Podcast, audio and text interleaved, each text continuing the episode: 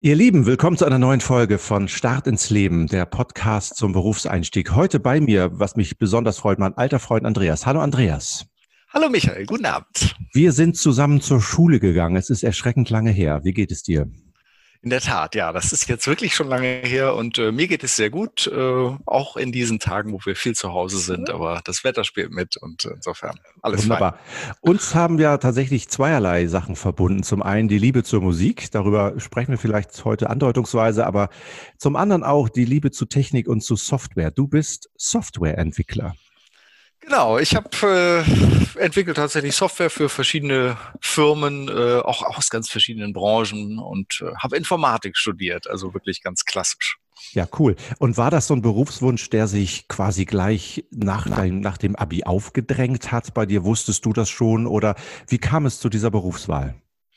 Ja, das ist, ist eine interessante Frage. Tatsächlich äh, hattest du ja schon von unserer Leidenschaft für Musik erzählt und das waren auch meine ersten Berührungspunkte mit, mit der Informatik, weil äh, damals äh, dann eben ja noch der, der Atari SC angesagt war und ähm, ich damit dann nicht nur Musik gemacht habe, sondern dann irgendwann auch gedacht habe, hm, wie kann man eigentlich diesen Computer dazu bringen, das zu tun, was ich mir so vorstelle und äh, habe dann angefangen, erste kleine Programme darauf zu schreiben, während der Schulzeit schon.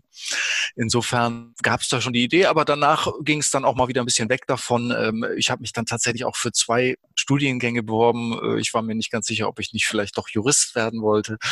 Äh, habe also als, als Jurist mich äh, für ein Jurastudium beworben und äh, dann eben auch für ein Informatikstudium. Und als ich dann beide Zusagen hatte, habe ich dann gedacht, nee, Jurist ist vielleicht doch zu langweilig. Ah, cool. Ich glaube, das war eine coole Entscheidung irgendwie. Wir hören ab und zu so ein paar Audioaussetzer. Das liegt daran, dass Andreas und ich nicht in einem Raum zusammensitzen, sondern über die Technik, übers Internet miteinander verbunden sind und reden. Ähm, Andreas, magst du mir doch so ein bisschen erzählen, wie ist das Informatikstudium aufgebaut? Ich glaube, das ist ein sehr breites Feld heute noch breiter als damals. Äh, worauf ähm, kann man sich da freuen? In der Tat, genau. Es, ist, es, es geht wirklich äh, wie in fast allen wissenschaftlichen Studien natürlich los mit, mit Basissachen. Das heißt, die ersten drei, vier Semester sozusagen ähm, sind ganz, ganz viel Mathematik natürlich. Ähm, das gehört einfach dazu als, als Grundlagen. Und ähm, dann aber auch ähm, Einführung in die Programmierung, Hardware, äh, Kunde sozusagen, wirklich dann auch Praktika in Sachen äh, Schaltkreise Aufbauen und solche Dinge. Also wirklich die, die ganze Range, die Informatik äh, beinhaltet, wird da im Grundstudium einmal äh, durchexerziert, damit man das alles kennenlernt und damit man sich vor allen Dingen dann auch später entscheiden kann, in welche Richtung man geht, weil alles wird man nicht machen können. Welche, welche Richtung gibt es denn? Ich dachte, Softwareentwickler entwickeln Software. Was gibt es dann da für Auswahlmöglichkeiten später? Wie kann man sich spezialisieren?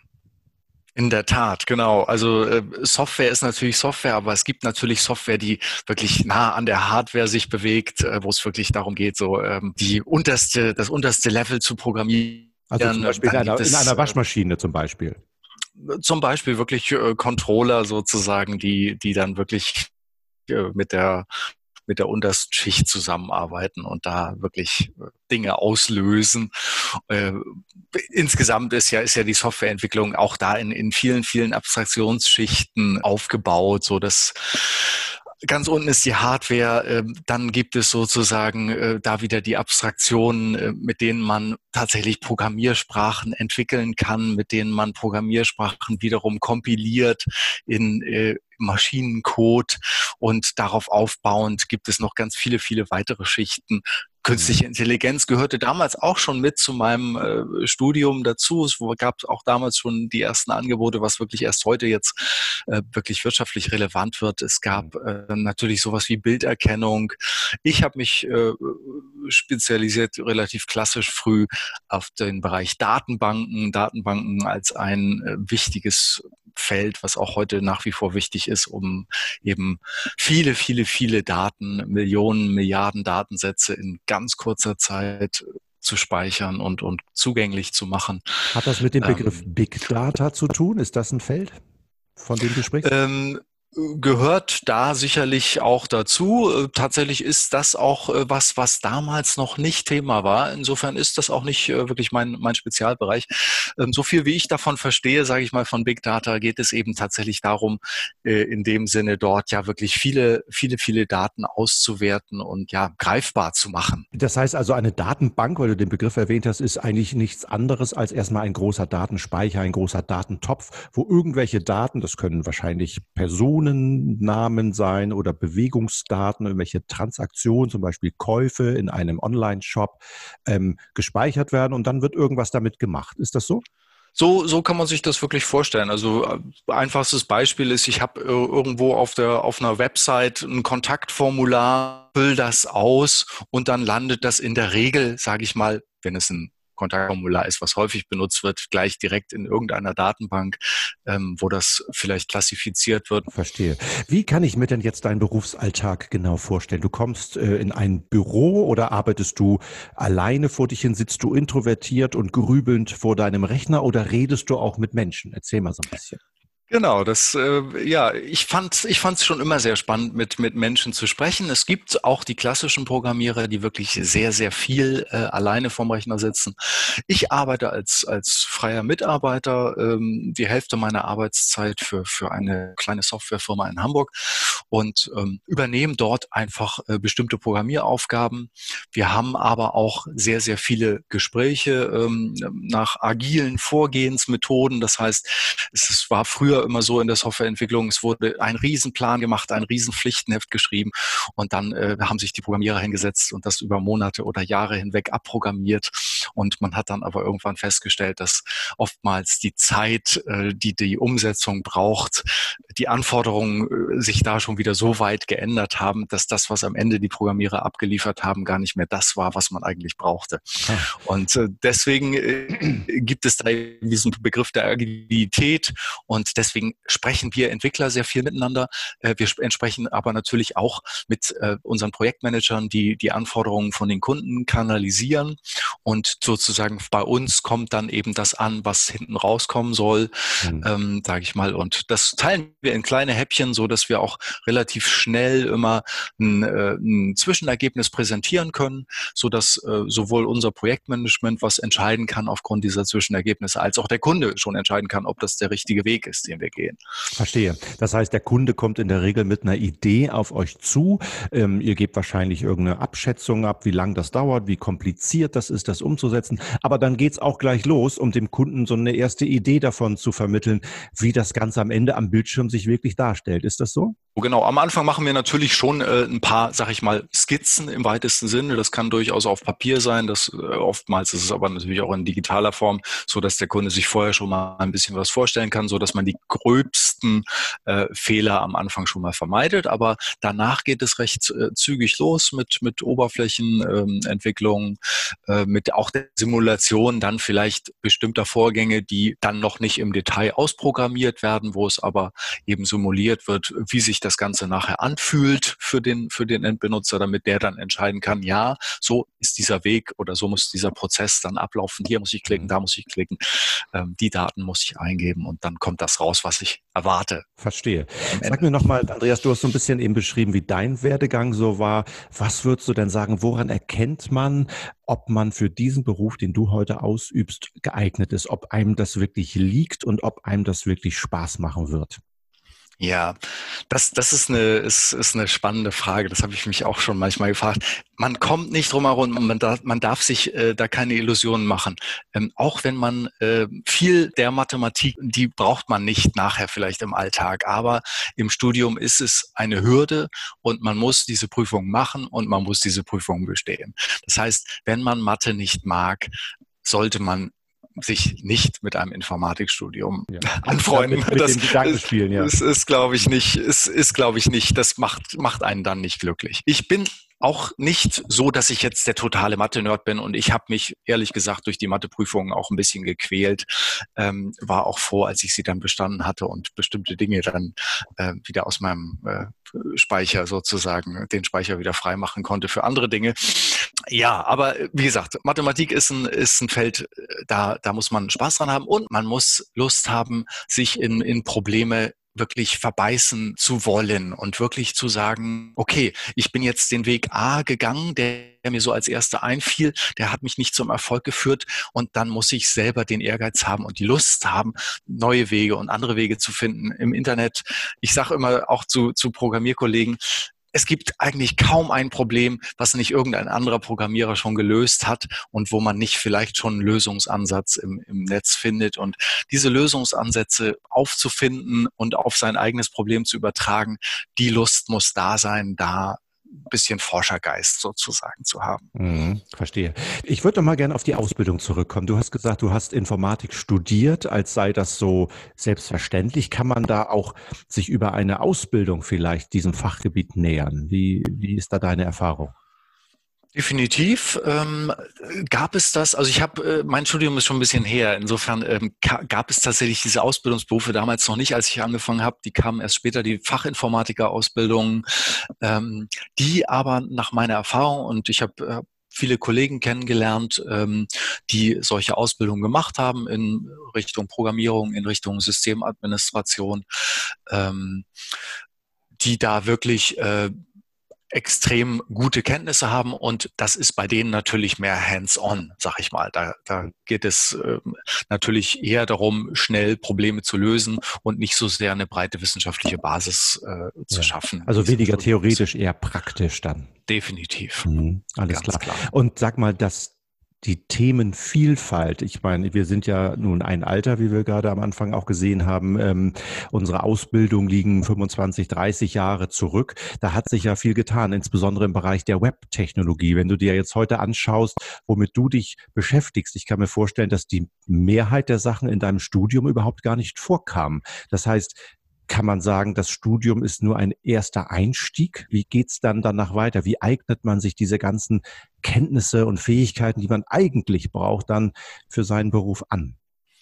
Ja, man, man, wie ich schon vorhin sagte, es ist tatsächlich so, dass doch vieles auch damals schon Thema war und dass es schon Vorlesungen dazu gab. Ähm, es war damals noch nicht so wichtig. Es waren damals wissenschaftliche Diskurse sozusagen, zum Beispiel in Sachen künstliche Intelligenz oder Bilderkennung, was heute total normal ist, dass mhm. Bilder automatisch klassifiziert werden, dass KI äh, bestimmte Entscheidungen trifft und bestimmte mhm. Produkte einem vorschlägt.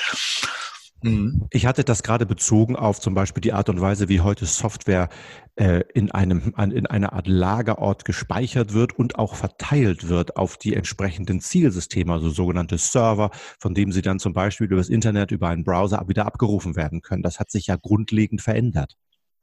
Ähm, ja, äh, ja und nein. auch auch die die die Browser und Server gab es damals schon. Ähm, natürlich diese ganze das ganze Thema der Virtualisierung, der Cloud-Technologien. Ähm, da darf man sich aber auch als Informatiker nicht von abschrecken lassen. Das sind oftmals auch einfach Business Buzzwords. Wenn man da eine solide Ausbildung hat, erkennt man sehr, sehr, sehr viel davon äh, wieder und kennt mhm. es schon. Und ist, oft, ist es oftmals nur fünf oder zehn Prozent, die wirklich neu dazukommen oder ah, es wird neu verpackt. Insofern, ähm, gut, aber äh, natürlich, äh, das Wichtige ist als Informatiker, ähm, man muss Lust haben, ständig was Neues zu lernen. Man muss da wirklich, man kann sich nicht darauf verlassen, ich kann da jetzt irgendwie ein, zwei, drei Programmiersprachen und damit komme ich bis ans Ende meines Lebens hin. Das wird nicht so sein. Das ist aber auch überhaupt nicht schlimm, weil ähm, eine Programmiersprache äh, letztlich äh, sind es kleine Weiterentwicklungen und kleine Änderungen und kleine Verbesserungen, die vielleicht einen Sprachunterschied äh, ausmachen. Und auch da wird man wieder 90 oder 80 Prozent der Konzepte schon kennen. Ähm, sie heißen dann nur anders. Sie äh, haben vielleicht ein bisschen eine andere Syntax. Dann muss bei dem einen Komma gesetzt werden, bei dem anderen Semikolon. Man muss aber Lust dazu haben, dann eben auch solche Gemeinsamkeiten zu erkennen und zu sagen, okay, das heißt jetzt da zwar ein bisschen anders, aber eigentlich kenne ich das schon unter dem Begriff XY. Mhm, verstehe. Also wenn wenn ich das mal so für mich zusammenfasse, zwei Sachen sind erstmal wichtig als Voraussetzung. Das heißt Lust auf technische Themen, Lust auf Mathematik insbesondere ähm, oder zumindest sich nicht abschrecken lassen von diesen, ja. von diesen mathematischen Grundlagen. Und dann eben eigentlich, was einen dann lebenslang begleitet, ist die Lust und auch die Notwendigkeit, Dinge zu lernen und immer wieder äh, neu zu entdecken und sich damit auseinanderzusetzen und zu beschäftigen. Ist das so richtig? Ja, so und das, kann ich das unterschreiben, ja. Und, das, und der dritte Aspekt, das war mir gar nicht so klar, ist, dass die, die Arbeit eines Softwareentwicklers unter Umständen auch ein sehr, sehr, sehr kommunikativer Job ist, weil man sich mit Kunden, mit Kollegen ständig austauschen muss darüber, was man jetzt eigentlich genau entwickeln soll.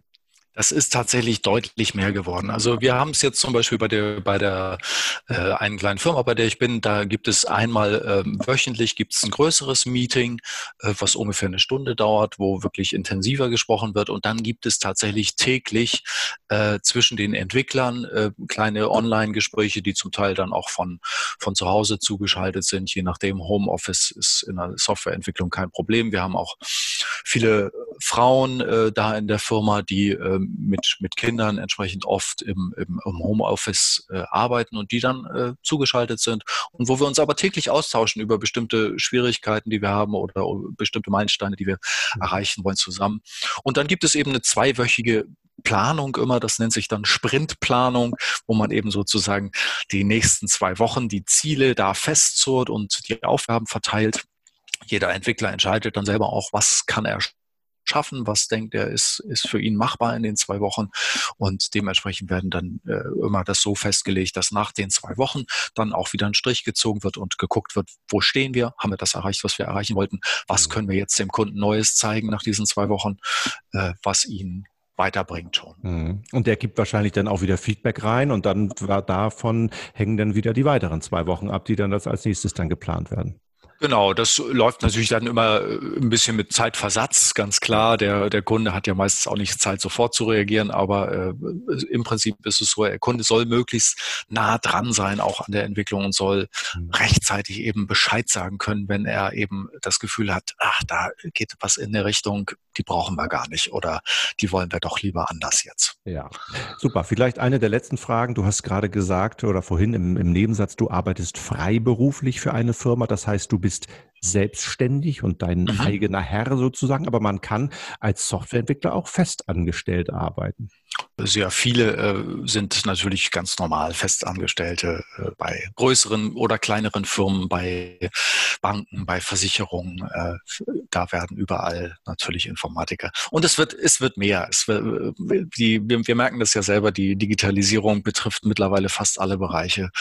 Und äh, überall sollen Prozesse schneller laufen, sollen interaktiver laufen, sollen näher am Kunden sein, ohne lange Wartezeiten. Das klingt mir so, als wäre der Beruf des Softwareentwicklers wirklich ein äh, zukunftsträchtiger Job.